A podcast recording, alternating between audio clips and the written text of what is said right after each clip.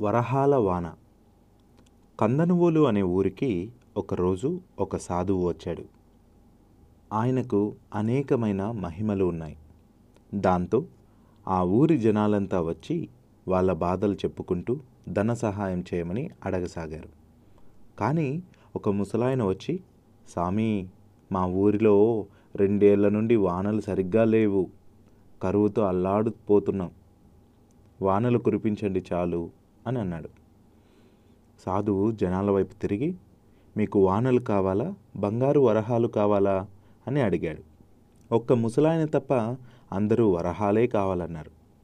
సాధువు చిరునవ్వు నవ్వి నీటి కన్నా విలువైనది ఏదీ లేదు. నీళ్ళుంటే అన్నీ సంపాదించుకోవచ్చు. కాకపోతే కొంచెం కష్టపడాలి. మరొక్కసారి ఆలోచించుకోండి అన్నాడు. జనాలు ఈసారి కూడా తమకు బంగారు వరహాలే కావాలి అని అన్నారు.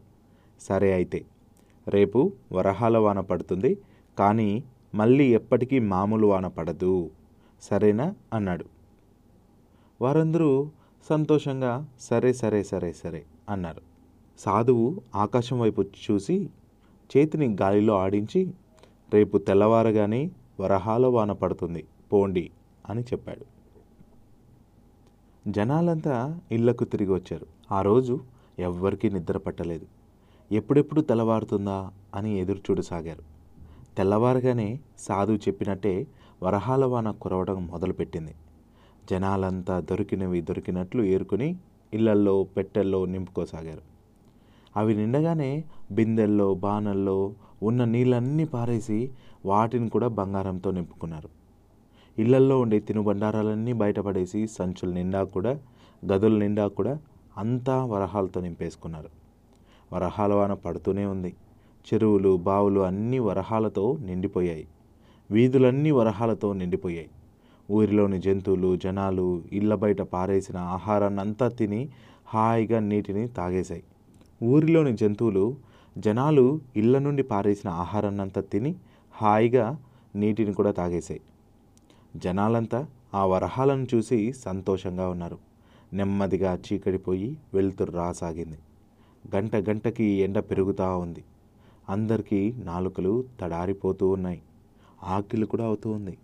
తిందామంటే తిండి లేదు. తాగుదామంటే నీళ్ళు లేవు. ఎందుకంటే వరహాల వాన పడుతోందని తిండిని నీళ్ళని అన్నిటినీ పడేశారు. ఎక్కడ చూసినా వరహాలే. కానీ వాటిని ఏం చేసుకోవాలో తెలియలేదు.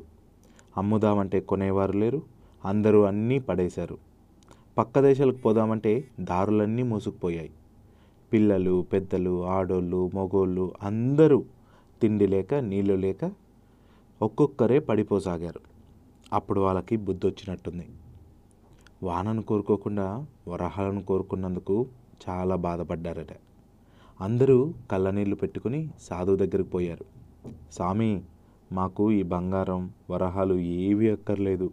సమయానికి సరిగ్గా వానలు పడితే చాలు స్వామి. పని చేసి మేమే అవన్నీ కొనుక్కోగలం. ఈ ఒక్కసారికి మా అందరినీ మన్నించండి అని వేడుకున్నారు ఆ సాధువుని. అప్పుడు సాధువు ఒక చిరునవ్వు నవ్వి వారిని కాపాడమని దేవుణ్ణి వేడుకున్నాడట. వెంటనే ఆ వరహాలన్నీ మాయమైపోయాయి.